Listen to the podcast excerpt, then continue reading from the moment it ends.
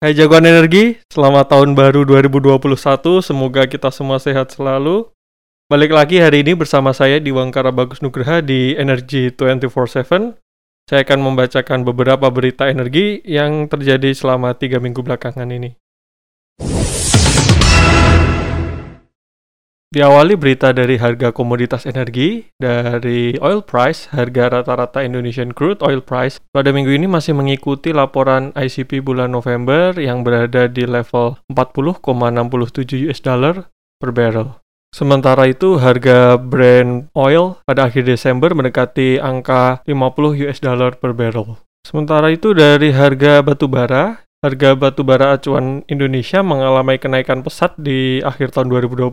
Jadi pada bulan Januari, HBA sudah mencapai angka 75,84 US dollar per ton. Sementara itu, Newcastle Core Price mengalami penurunan dari angka 85,35 US dollar per ton di akhir Desember menjadi 79,45 US dollar per ton di awal Januari ini. Berita selanjutnya datang dari sektor migas.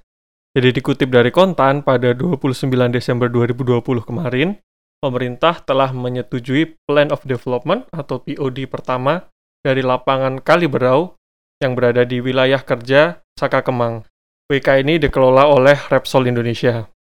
PLT Kepala Divisi Program dan Komunikasi SKK Migas, Susana Kurniasih mengungkapkan, dengan adanya persetujuan tersebut, maka realisasi reserve replacement ratio pada tahun 2020 mencapai angka 102% atau sebesar 705,2 MMBOE. Pengembangan lapangan tersebut diproyeksikan pemerintah akan mendapatkan penerimaan negara sebesar 413 juta US dollar pada masa production sharing contract. Berita selanjutnya masih dari sektor migas.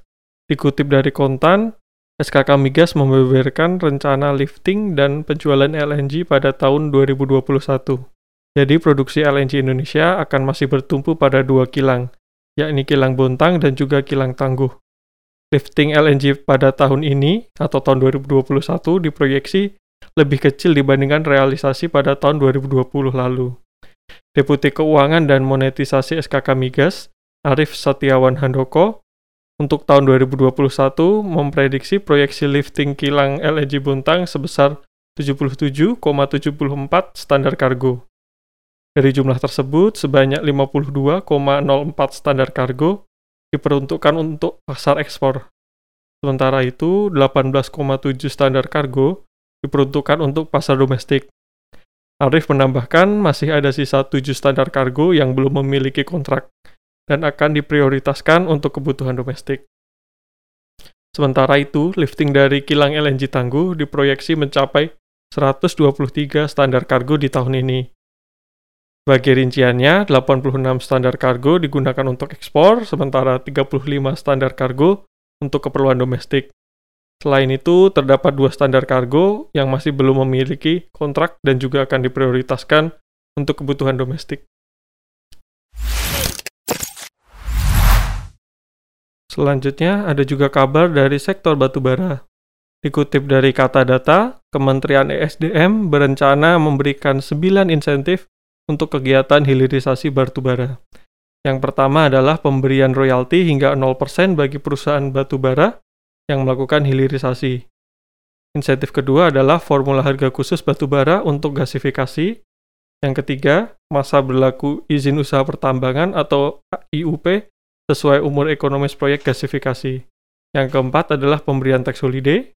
Sementara itu yang kelima, pembebasan pajak pertambahan nilai jasa pengolahan batu bara menjadi gas alam sintetis atau syngas sebesar 0%. Yang keenam, pembebasan PPN untuk tahapan perancangan, pengadaan, dan konstruksi EPC yang memakai kandungan lokal. Yang ketujuh, harga patokan produksi gasifikasi seperti harga patokan DME. Sementara yang kedelapan, pengalihan sebagian subsidi LPG ke DME sesuai porsi yang disubstitusi. Dan yang terakhir, adanya kepastian pihak yang menyerap atau menjadi off-taker dari produk tersebut. Kementerian ESDM bersama Kementerian Keuangan masih membahas kesembilan insentif tersebut. Jadi Direktur Jenderal Anggaran Kementerian Keuangan Askolani mengatakan saat ini pemerintah juga tengah menyiapkan regulasi turunan dari UU Cipta Kerja. Berita selanjutnya dari perkembangan industri baterai Indonesia. Dikutip dari kata data, bisnis baterai di Indonesia kian semarak dengan masuknya LG Energy yang melakukan investasi sebesar 138 triliun rupiah. LG Energy Solution akan berinvestasi sebesar 9,8 miliar US dollar atau sekitar 138 triliun rupiah untuk pembangunan pengembangan baterai listrik di Indonesia. Perusahaan asal Korea Selatan ini bekerja sama dengan konsorsium badan usaha milik negara atau BUMN yaitu MinID, Pertamina, PLN, dan juga aneka tambang. Nilai penanaman modal itu sekitar 138 triliun.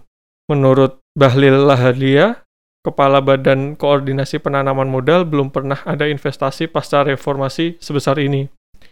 Lokasi investasi nantinya akan dibagi menjadi dua, di hulu dan hilir. Untuk di hulu, yaitu tambang dan smelter, akan berlokasi di Maluku Utara. Di tambang nikelnya Antam. Rencana peletakan batu pertamanya akan berlangsung pada semester pertama pada tahun 2021. Sementara itu, untuk hilirnya, yaitu pabrik baterai dan juga recycle, berada di kawasan industri Batang di Jawa Tengah. Untuk pabrik mobil listrik, telah Hyundai bangun di kawasan industri Cikarang, Jawa Barat. Perusahaan akan memulai memproduksi kendaraan ramah lingkungan itu pada tahun depan atau 2022. Sekian podcast Energy 24/7 pada edisi kali ini. Jangan lupa untuk follow podcast PYC dan juga sosial media kami. Semoga tahun ini menjadi tahun yang lebih baik buat kita semua. Sehat selalu, dan nantikan episode Energy 24-7 selanjutnya. Bye!